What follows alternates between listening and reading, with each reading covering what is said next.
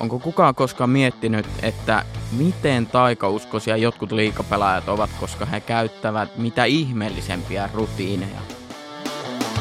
Tämä on Lätkäkasi, Suomen terävin jääkiekkoaiheinen podcast.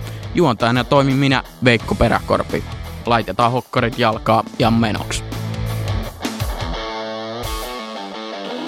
Suomalaiset liigapelaajat avautuu yllättävän monesti erinäköisissä haastatteluissa tai sitten he vetää bussi alle jotain joukkuekavereita. Että he ovat monet hyvin taikauskoisia kavereita, eli heillä on tämmöiset selkeät rutiinit, jotta heidän pelinsä menisi paremmin. Eli he tekevät tiettyjä rutiineja, että he onnistuisivat, mikä ei oikein minun järkeeni tällä hetkellä käy.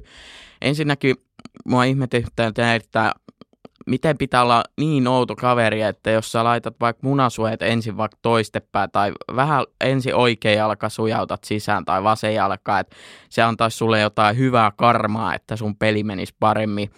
Ihan samalla laillahan se peli tulee menee hyvin tai huonosti. Että tätä mä jotenkin meikäläisen ideologia ei sulata tämmöistä ajattelutapaa. Ja siis mä ymmärtäisin, jos nämä erikoiset rutiinit auttaisi johonkin, mutta kun eihän niillä nyt oikeasti mitään järkevää selitystä ole, niin onko sillä nyt mitään väliä, että syöksä peliä edeltävän pastan, niin onko se pasta taklia tälleen tai fusilli, niin ei mun mielestä. Mutta ihan alkuun mun mielestä on hyvä erottaa kaksi asiaa, rutiinit ja rituaalit. Mun mielestä rituaali on ensinnäkin erittäin härski sana tämmöiseen, että en mä usko, että tuolla liikakopeessa ollaan jotain samanimeininkiä, että siellä uhrataan joku eläin tai vastaava sen takia, että tuo peli menisi hyvin, niin unohdetaan toi sana rituaali, puhutaan rutiineista. No mitkä liikassa on sitten niitä oudompia rutiineja ja miksi jengi oikeasti niitä tekee, niin Arto Laatikainen jo uransa lopettanut heitti Ruokosen Miron pienen bussi alle, että hän kuulemma osallistuu pallopeleihin, vaikka on tosi huono siinä, hän aina häviää.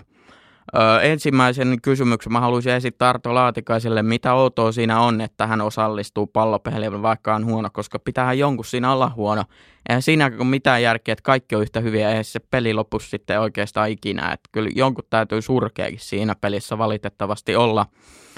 No Kalle Maalahti sitten väitti, että hänen pitää jostain oudon syystä, hänellä on tämmöinen niin kuin fiksaatio kekseihin ja hänen pitää saada pelipäivänä peliä edeltävän lounaan jälkeen pari ässäkeksiä.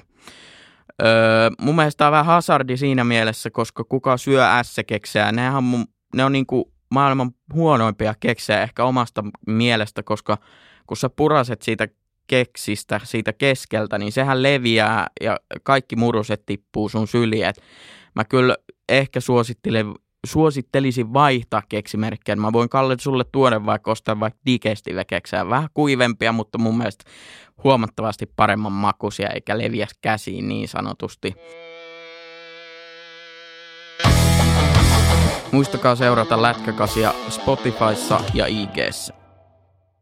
Jukureiden Jesper Piitulainen heitti tuossa 1,5 vuotta sitten apaut heidän joukkuekaverinsa Ville Hyvärisen kuopiolaislähtöisen. Tämäkin on tässä vähän hävettää, koska itsekin olen kuopiolaislähtöinen kaveri, niin heitti bussialle Ville Hyvärisen erikoisista rutiineista. Mun mielestä se on vielä ok, että Ville Hyvärinen kellottaa 2 tuntia ennen peliä tarkasti, mitä hän tekee 2 tuntia ennen peliä. Sillä on tietyt ajat, milloin hän tekee mitäkin. Mun mielestä siinä on mitään outoa, ja mun mielestä siinäkään ei ole mitään outoa, että hän syö tiettynä aikana siinä 2 tunnin sisällä ennen peliä rahkaa, tietyn rahkan. Mun mielestä se menee vielä niin kuin läpi. Mutta se, mikä ei tässä oikein mene läpi, niin hänen pitää syödä se samalla lusikalla se rahka. Eli siinä pitää olla se sama lusikka, ei saa olla mikään muu. Ja tämä tässä vähän hävettääkin kuopiolaislähtöisenä, että kaverille vaan maistuu sama lusikka. Mä en tiedä, onko Hyvärinen miettinyt semmoista skenaarioa, että kun hän ei vartioi sitä lusikkaa, niin sehän voi olla käynyt vaikka sun missään. Et mun mielestä se on pieni hygieniariskikin imeskellä sitä samaa lusikkaa. En tiedä, mutta en ehkä suosittelisi.